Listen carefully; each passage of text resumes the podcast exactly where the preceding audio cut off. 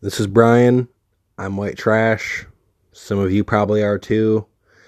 Grew up white trash. Uh, not every topic that I talk about on this podcast is going to be white trash related, but a good amount of it is. You know, sports, movies, uh, drugs, sex. I mean, all white trash for sure. I'm going to stay away from politics 99% of the time. I know no one wants to hear that shit nowadays. I'm also not going to talk about coronavirus all the fucking time.